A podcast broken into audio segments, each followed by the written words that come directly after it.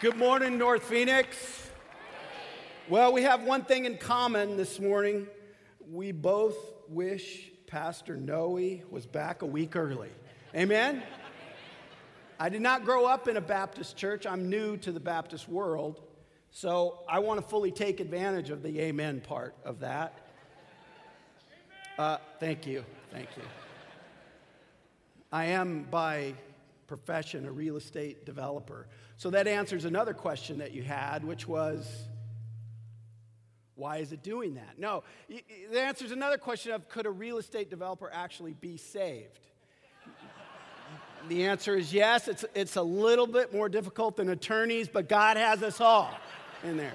Good. Well, now we've offended all the attorneys in the room. All right. One thing I do know this about real estate this real estate is sacred. Thousands of messages have been preached from this place. Hundreds and thousands of people have come forward and heard the message of Jesus and grabbed onto that hope, and their lives were transformed. This place has been a lighthouse for years. I go all the way back to as a small child. I'm going to drop this card on you. I'm fourth generation Arizona. My great grandfather came here in 1856. I win, bang, just like that.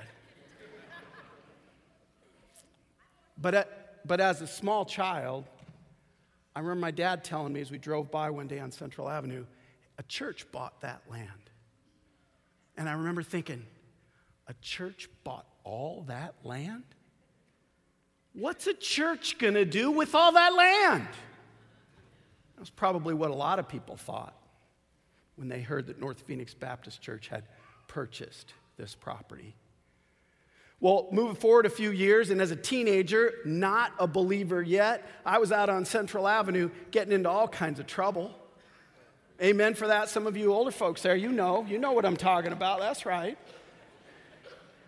I got arrested on Central Avenue just last week. No, no, it's not. No, no, it's not. It's not that. The pastors are down here going, What do we do?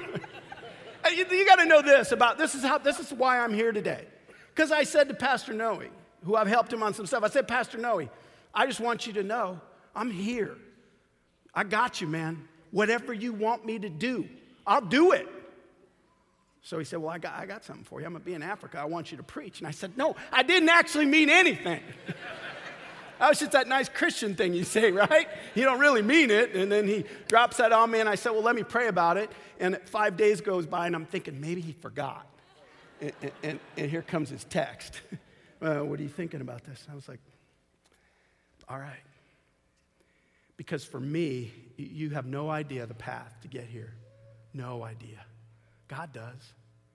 But this real estate is sacred because and many of you are still here, and you may not be in this room, but you're back, you're over in the chapel right now. I'm gonna talk to my chapel people right now.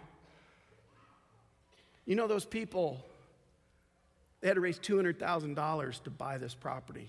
They didn't have it. They mortgaged their houses. And then the day came and they carried those shovels. There's a whole generation of folks who've been here 20, 30, 40 plus years. And I just want to say to you, because as the church gets moving and we're all going, it's easy to think nobody knows, nobody understands. Listen, I understand the past. We took Uptown Plaza. You know, we took it from Boston Market to what it is today. I knew the past. I knew Del Webb built that in 1955. We wanted to take it back to what it looked like, and it was built for the glory of God. You didn't know that. You thought it was just for iced teas from AJ's, but it's not just for that. It was built for the glory of God. But that generation that's been here, that's sacrificed so that those of us who've come in the last few years, drawn by the work that God is doing in Pastor Noe and Chris, you excited to have Chris back? Because I am. I'm like, I'm like an old dude, but I'm still there, man. I'm still, I'm still doing it.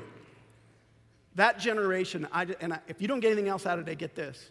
Founders, thank you. Thank you. You want to thank those people? Because you should. That's not loud enough. They can't hear you in the chapel. Come on now. Yes. I got the Baptist yelling thing down, so we got that. But I, I grew up as a teenager out on Central Avenue getting into trouble. I wasn't listening, but you were a lighthouse. And a few years later, I actually did come to hear the gospel, and God radically, massively saved me. But all that time growing up here in Phoenix, I wasn't listening, and you were a lighthouse. Thank you. Thank you. I'm going to be 60 this year, and I'm very much aware that as you get a little bit older, people start calling you sir, and you can't hear them as well, and they don't listen to you as much anymore. I hired a bunch of young guys to work for me so I can tell them what to do, because otherwise people aren't listening. But you, generation that was here, sacrificed, we're grateful for you. We understand how sacred this space is. Would you dedicate with me this time? Father God, we come to you and we're aware today, Lord, that the greatest story is not the faithfulness of people. That's amazing, but it's your faithfulness.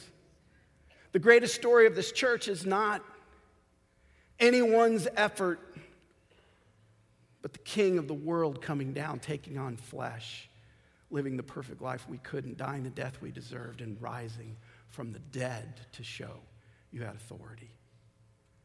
God, as you are faithful, would you be faithful to your word now? Would you do a great work because of Jesus and may the giver get all the glory? We ask in Jesus' name. And everybody said, Amen. Amen. That's my Baptist. There you go. So, fast forward 40 years, last July, I walked in here with my wife. We sat right over there. It's kind of a hot section. It's got a lot of students in it, it's got a lot of activity. So, so the old Gumpies, we came in slow, you know, we came and we sat down over here. And I heard Pastor Noe bring the word. I've, I've been to seminary, I know Greek, I know Hebrew, I know some stuff. I hadn't heard anything like that in a long time and we were just playing hooky. We were involved with a church planning group. We had planted a church up north and a church out west and a church east. And on that particular Sunday, it was a long time to get to. And I just said, honey, I've been traveling so much. Let's go see what's going on at North Phoenix. Was just going to be a Sunday. And God had other plans. That's the supernatural character of what's going on here. But I got to tell you what blew me away as I walked in and it was every nation, tribe, and tongue.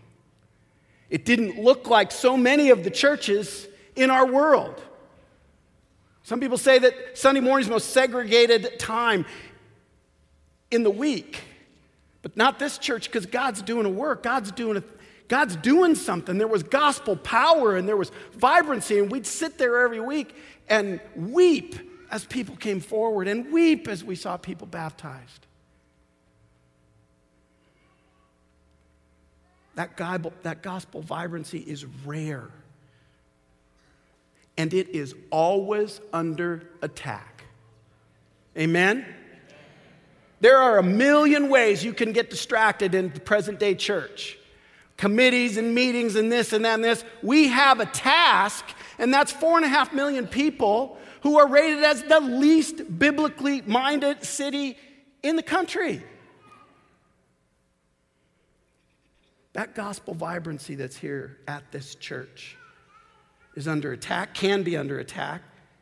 And in order to understand how it could be under attack and how we might be able to move forward, let's take a look at the book of Galatians. Open your Bibles to the book of Galatians this morning. And hear those Bibles, turn those pages. Paul is dealing with churches that received the good news, and now they're leaving for something better. And Paul's response, he's angry. This is one of the earliest, if not the earliest, books in the New Testament, and it has a tone that's angry. The Apostle Paul, as opposed to commending them, he immediately has something to say. It's almost like his arms are folded and he's like, I got something to say to you because the Galatians had heard, and at this point there seems to be a problem. So we're going to look at, we're actually going to look at the whole book of Galatians in just a few minutes. You're like, that can't happen. Listen, we took the Harkins Theater in Flagstaff and converted it to a government office building. And they said that couldn't happen, so we can do this. Amen? Well, that took seven years, so this might, we get down about four or five. It'll be all right, though. No. We're going to look at the text and we're going to see why is Paul angry? What now and so what? And I don't mean so what as a shrug your shoulders, so what? I mean so what as what do I do with this? How do I apply this to my own life? Well, let's think about Paul. Paul goes on his missionary journey and he goes up out of Palestine, over across, and into what is present day Turkey. In the southern area of Galatia, cities like Lystra and Derbe, and Paul goes to preach. And he finds in those cities, because the Roman highway was a major trade route. So you had Palestinian Jews from Palestine, and you had the rest of the Roman Empire coming through. And so you had massive diversity. Well, with diversity was a tremendous amount of religions. And the religions that Paul found in that city were first the Roman religion, was sort of a state religion. It was really based on ritual, mysticism, going through and doing certain things. It, interesting, it was patriotic to do this. Romans felt like if I do this, that makes me a good patriot. And it was political. Paul found those people. Paul found the Greeks. The Greeks had a view where there were many gods or no gods, Stoicism or Epicureanism, give up everything or get everything. And they were, had a high moral tone, do the right thing. And then there were the Jews. And the Old Testament religion that was designed by God to be a truth that would draw people to it had long since lost that. And now it was rules and externals and conformity. So much so that what did Jesus say? I came to fulfill the whole law. But unless your righteousness surpasses that of the Pharisees, you'll die in your sins. They had lost the purpose of what God was trying to do with the law. And into this city comes Paul. Now, you know what every one of those religions had in common? And here you go, here you go, look up. Every single religion on the face of the planet, listen, Christianity is not competing with all other religions, and there's lots of ideas, and we think ours are better, and vote for us. Every single religion on this planet is based on human effort. I said human effort.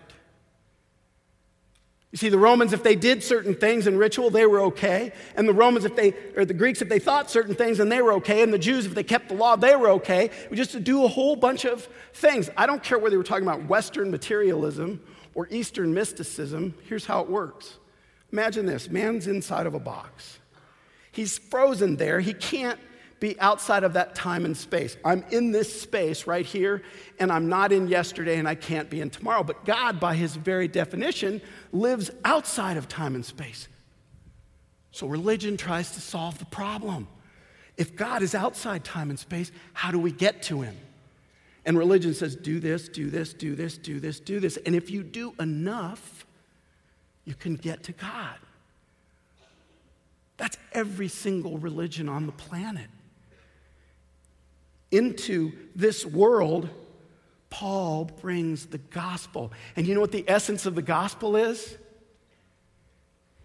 The Word, eternal, took on flesh and dwelt among us. He came into the box. We're not just competing for votes to have the best religion.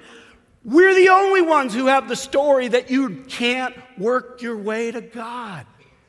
Therefore, God comes into the box. Pastor was teaching us that just a few weeks ago. The Word became flesh and dwelt among us, and we beheld His glory, glory as of the only begotten Son. He came down, we looked at Him. We saw who God is, we saw who we were. And Paul continued that message to say, there is a holy God, and he does have a law, but he's not looking to you to keep his law because you can't. So Jesus lives the perfect life where he keeps the law fully. And then, because God is a holy God, and let me tell you what, you want a holy God. Uh, don't tell us about fire and brimstone. Well, that'll offend people.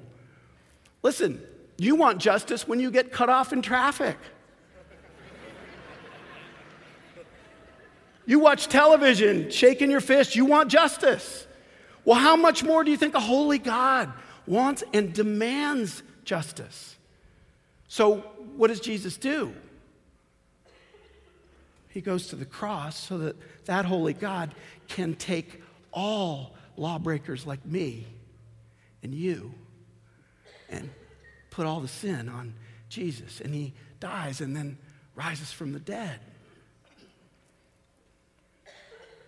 Paul says this in Colossians chapter 2, verse 13.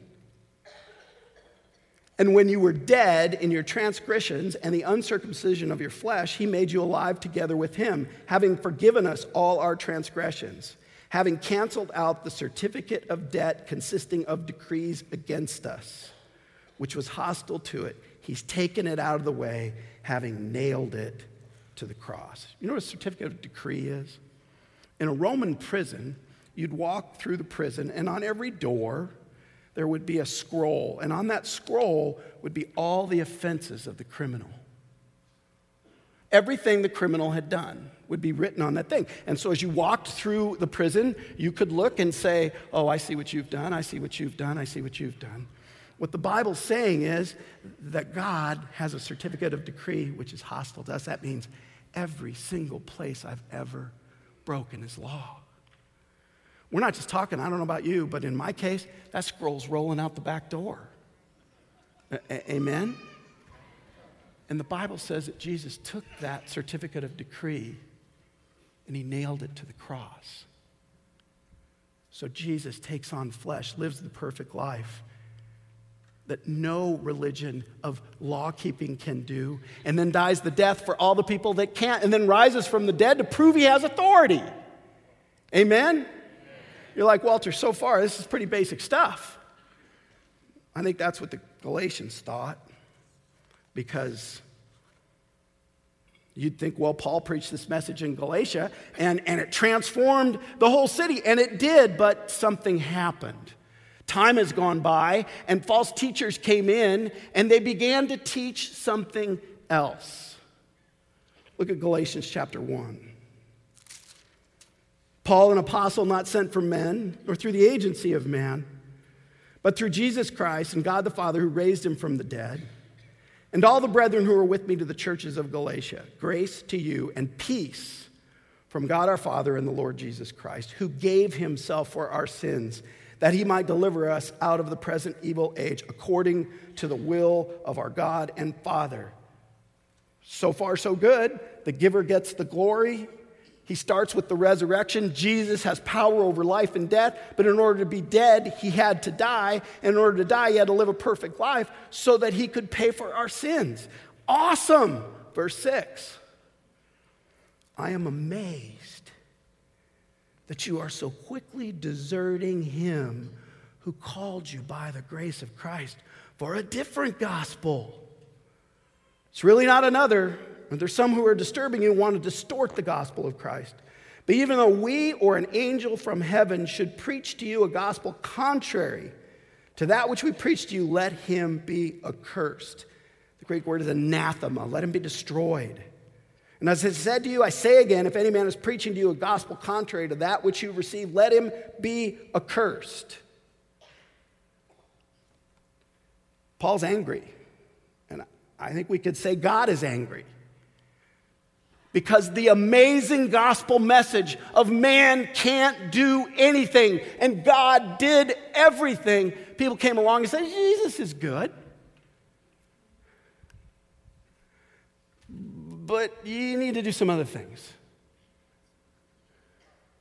They want to say, Jesus paid a lot and I can help him too, instead of Jesus paid it all and all to him I owe. It's important for us to note this is a church, folks. This can happen in a church. This can happen in believers where we set aside the gospel and we start to live a life that has to do with my efforts. And these false teachers came in and they took advantage of that. They said it isn't just Jesus' work alone, it's not just God's grace alone, it's now Jesus and. And in chapter 3, Paul deals with it in verse 1 You foolish Galatians, Who has bewitched you before whose eyes Jesus was publicly crucified? The only thing I want to find out from you did you receive the Spirit by works of law or by hearing with faith? Are you so foolish? They wanted Jesus and self effort. And then, chapter 4, verses 9 and 10, he says, How is it that you turn back again to weak and worthless elemental things to which you desire to be enslaved all over again? You observe days and months and seasons and years. I fear for you that perhaps I've labored over you in vain. And now here's the big one the huge lift. These guys had come in and they had convinced grown men that if they would simply be circumcised, that would be the big lift. Man, they'd be in the full on heavy sacrifice club. If you don't know what circumcision is, the pastoral staff will be down here after the service and they'll answer any questions you have with charts and whatever you need. But suffice to say, can you imagine people going into a church and saying, well, if you just do this, you'll be tied to Abraham. If you just do this, you'll be even more a son of Israel. If you just do this, then you're really, you really have it all. What's crazy to me is this letter would have been read in its entirety from Paul to the churches. So there was some dude sitting out there hearing this. Somebody that believed what the false teacher said and got circumcised and had weeks of massive pain. And he's hearing this letter about circumcision doesn't do anything. And I just see him looking over at the false teachers going, You had to get this wrong?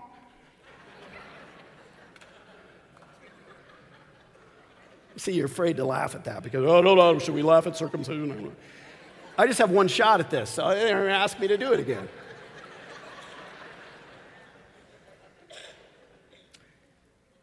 He says in chapter 5, verse 3, and I testify to every man who receives circumcision that he's under obligation to keep the whole law. You've been severed from Christ. You are seeking to be justified by the law. You've fallen from grace. Paul is angry. He's not angry at them because they're not conforming to his little plan. He's angry because the wonderful, beautiful, matchless King of the universe who condescended, came down, took on flesh, and lived a perfect life, that wonderful, beautiful King and the beautiful message got lost. That's why he's angry. These people came in and said, Jesus is good, but you need more. Jesus is good, but you don't measure up. The gospel's not enough. Your effort matters. Your pedigree matters. Your sacrifice matters. God, here you go, loves you more when. And if you're sitting out there and you're saying, well, this doesn't apply to me, moms, this applies to you every time you go on Instagram and you look at the perfect mom family. She's got her house all set perfect. And, and you look at your house and your, your kids don't have pants on and you don't even know where the pants are. and you're feeling like, I don't measure up. Folks, we deal, do we not deal with this every day? Amen? Oh no, Walter, we, we have this. We're Baptists. No, you don't. You don't know us. No, I don't. But I know what the scriptures teach, and I know this that pressure to perform that pressure to be something, that, that pressure to add something, that pressure to say, Jesus is good, but I got to do better. Men, you know this. Man, is industry tough? I'm trying to love Jesus and I'm trying to be out there and be successful at what I do, but I'm trying to make Jesus central to it all. Jesus central, be successful, Jesus central, be. It's hard to do. And constantly I feel like I've failed on some things. And so then I want to go, well, look, look, here's my really good project. I know this one's not as good, but God, look at this, look at this. See, when the gospel gets set aside for human effort, and it obviously can happen in churches because it happened in this church, then all of a sudden it doesn't look at all like the lighthouse God intends us to be. And you know what the result here was in Galatians? It goes bad fast. These people had become arrogant They had gotten mean. They were boastful. They were self righteous. There were cliques. They were unloving. They were not reaching the world around them. Because if I think I'm better than people, then I'm not going to reach out to that neighbor who plays loud music and throws Budweiser bottles in the curb and I'm mad at him. But if I recognize I'm a desperate sinner who the king of the universe bowed down to lift me out of the gutter, I'm going to be over there in the gutter sweeping that up, telling him, hey, hey, hey, I love you, man. Thanks for living in my neighborhood. Man, if there's ever been a time, folks, where we are dividing lines politically and every other way, where this is good and that's bad, and if you're good, you're here and you're there, that's not our banner. Our banner is the gospel, amen? That's our banner. That's where we stand. So, Paul, how are you going to deal with this? Really simple, and we're wrapping it up now. Really simple. Chapter 5, verse 1. It's really a key verse to the whole book of Galatians. Paul writes this it was for freedom that Christ set us free. Therefore, keep standing firm and do not be subject again to a yoke of slavery. You know what this is? This is Paul's blue faced William Wallace moment. You know what I'm saying? Come on, we got any Braveheart folks here, okay? My wife said, don't use this because all the young people are gonna be like, what? Is that a talkie? You know, no. see, my, fo- my 40 and up, they're laughing. The rest of you are like, William Wallace, Braveheart. Work with me. You know that scene when they're on the battlefield and one of the guys yells out to William Wallace, We'll run and we'll live. And William Wallace says, Aye, you'll live. And many days from now, would you not give all those days to be able to say to our enemies, You can take our lives, but you can't take our freedom? That's what 5 verse 1 says. Jesus set us free. Why would we give it up? You know why? Because Charles Spurgeon said we've been legalists longer than we've been believers. We're born legalists. I got this better than you. I know this better than you. I, I, I, got that. I got, and we start looking down and judging. You know what the world needs? The world needs believers who are at the bottom looking up at everybody, saying, How do I serve you? How do I care for you? We got that mixed up with social justice when we're getting all kind of messed up with that. Listen, you're on the bottom looking up at everybody, you serve everybody. You're getting fired up, Walter. Calm down. remember, remember, it's just once. That's all. I just got to do once. And we're coming down the home stretch. See, Paul says this in chapter 2, verse 16. He says, Knowing a man is not justified by works of the law. Chapter 3, verse 3, he's saying, are you so foolish, Galatians, having begun by the Spirit? Are we now perfected by the flesh? You know what? I find church people do this. J.D. Greear says it this way. He's president of Southern Baptist. I'm a Southern Baptist now, so I'm pretty excited about that. He said, lots of believers think the gospel's the diving board and they jump into the pool of Christianity. The gospel's the whole pool. You don't move beyond the gospel. You don't set that aside and say, well, back in 37, I came forward, but I got serious stuff now. No. Every single day, how can you keep standing firm if you're not preaching the gospel to yourself every single day? The giver gets the glory every single day. The getter gets the grace. Is that all right? The giver gets the glory, the getter gets the grace. So here you go. Hey, Galatians. You know the gospel is working when? And that applies to you, North Phoenix. You know the gospel's working when? Chapter 5, verse 22. Watch, watch. For the fruit of the Spirit is love, joy, peace, patience, kindness, goodness, faithfulness, gentleness, self control. And then he throws this in. And against such things there is no law. Because he's kind of putting that in that, hey, the law isn't going to do it. The law is not the thing that's going to get you there. It's faith working through love that produces obedience. And by preaching the gospel every day, it sets where I am and it causes me to look to Jesus. And then I begin to tie into Him. You know, so many believers are like rose bushes. There's not flowers, so they get some roses and staple them on. And then after a while, the roses get old and dead. But believers who are pressing into Jesus, knowing what he did for us, knowing how he loves us, I don't have anything to prove, I don't have anything to lose. All of a sudden, that's what roses sound like, okay? and that is the fruit of the Spirit. That's what happens when the gospel's active, people look like this. Here you go. When the gospel's active, chapter 6, verse 1 Brethren, even if any man is caught in any trespass, you are who are spiritual, restore in a spirit of gentleness. Each one looking to yourself, lest you be tempted. You know, when gospel people are together, do you know what happens? People confess sin. They're not trying to be something. If you're the person that when somebody comes forward and says, Well, I'm really struggling with pornography, and you're like, ah, I would never. You're not 6 1 and you're not a gospel person. 6 1 says, You who are spiritual, restore in a spirit of gentleness. I've had men in my life at my worst moments put their arm around me and say, I love you. We're going to get through this. Amen?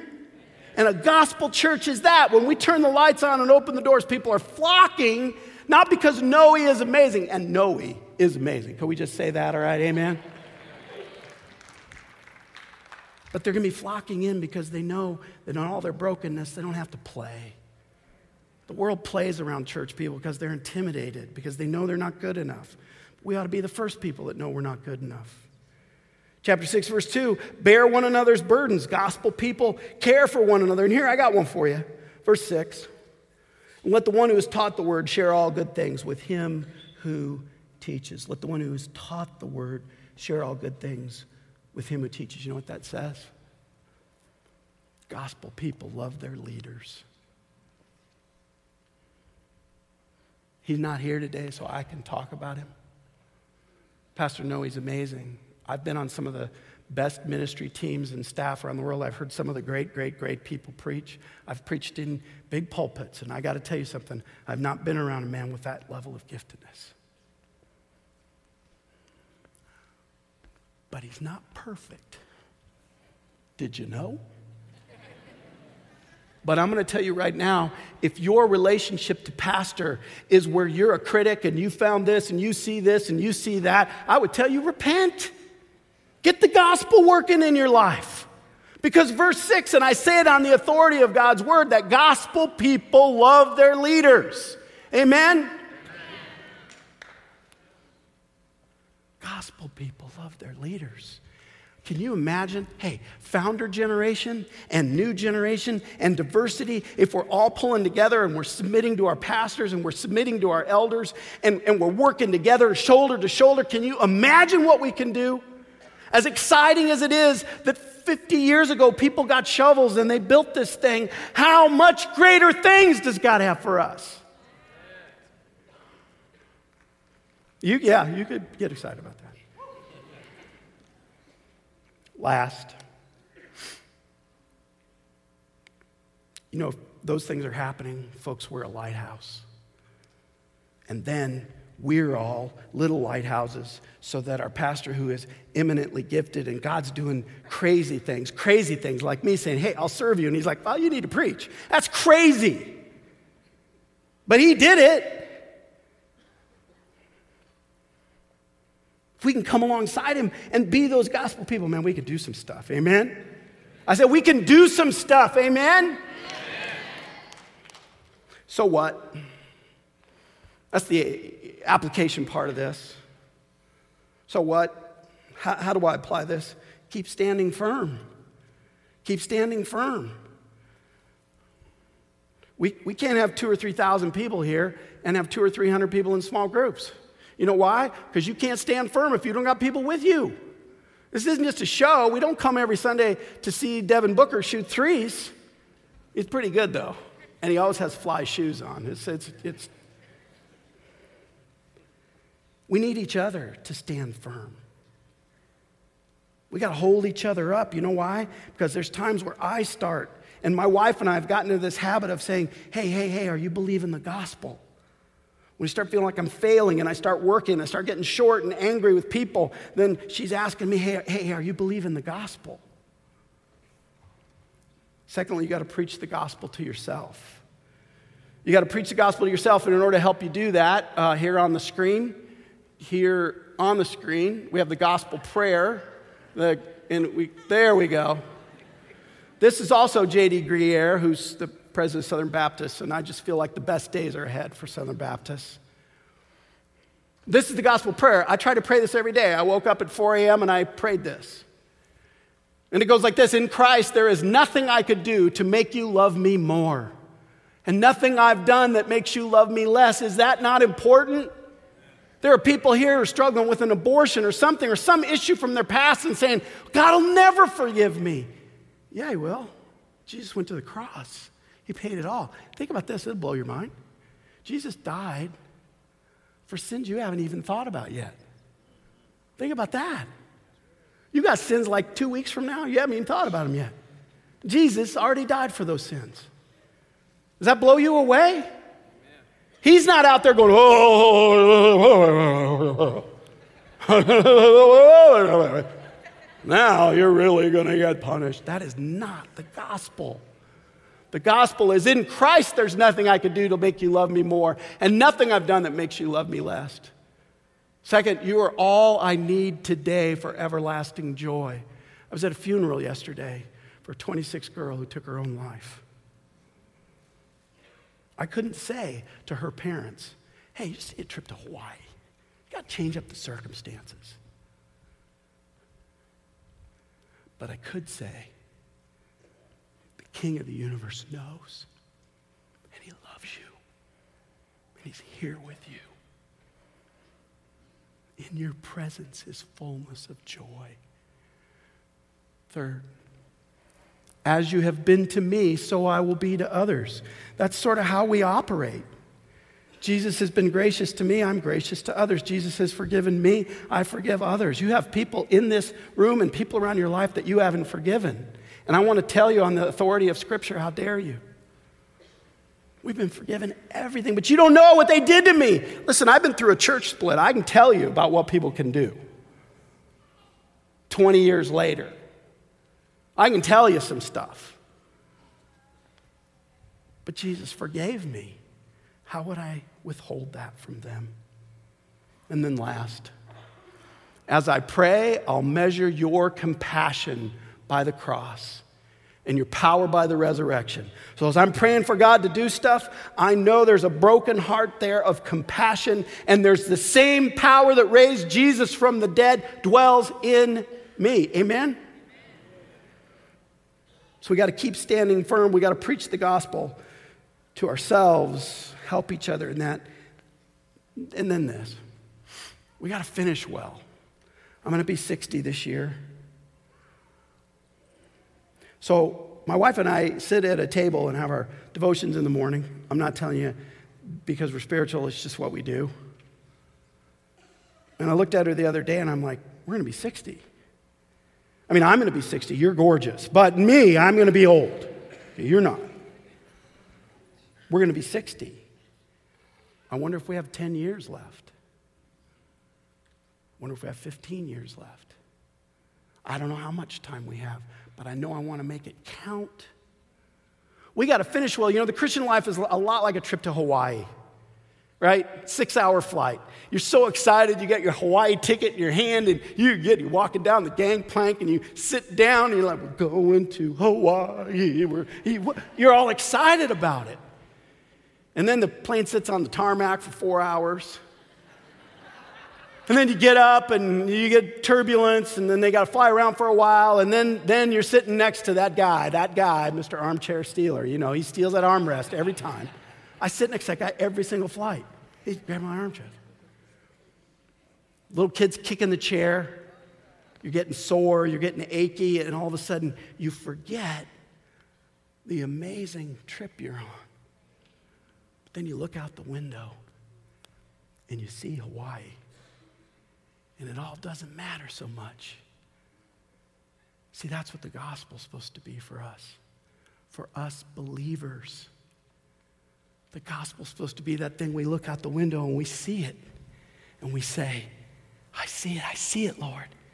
I, I know I'm struggling in my marriage. I know this isn't going so well. I know this, I know that, but I know this. You love me. I see it, Lord. I see it. Would you pray with me? With your heads bowed and your eyes closed, this is a sacred time here and has been a sacred time forever.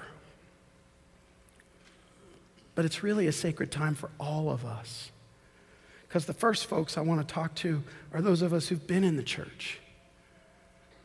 And somehow we've added stuff onto the gospel our efforts, our position, our attainments.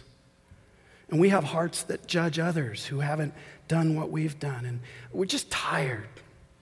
We're on that flight to Hawaii, and all we can be aware of is that our chair is getting kicked.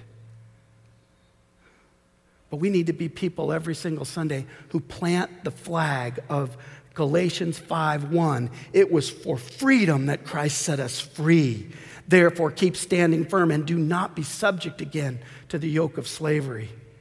Every single Sunday, as God gives our gifted pastor the ability to bring the truth. All of us who think, well, that's for the folks who don't know the gospel. No, it isn't. It's for us too. Every Sunday we get to declare. Every Sunday we get to declare, I'm free. I'm free. I'm on my way. Jesus loves me. Don't need anything else. I don't know about you, but if you're here and the amazing nature of the gospel's gotten lost, then maybe this is a Sunday for you to get up and come forward.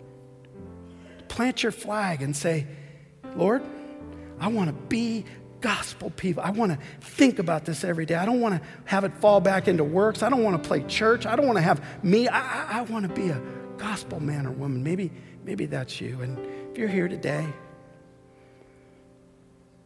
you don't know Jesus.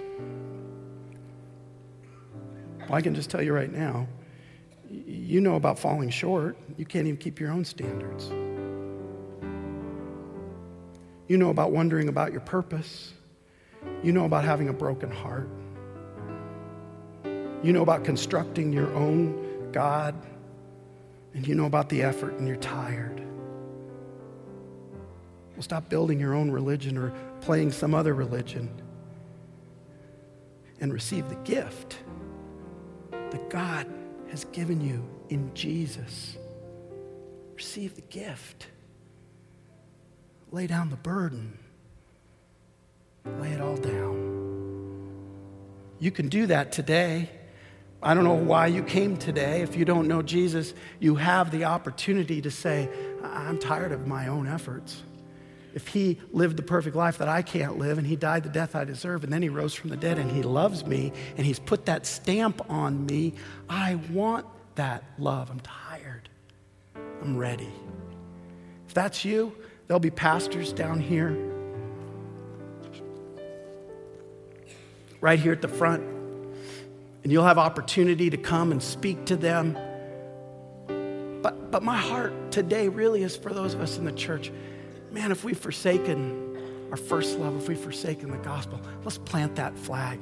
And when Pastor gets back and Pastor brings the word, let's be the people who are ready to come alongside of that. And let's see Phoenix transformed. Hey, founding generation, I was just a teenager running from God, and you were a lighthouse, and I thank you for that. Let's be the greatest lighthouse we've ever been in the days to come.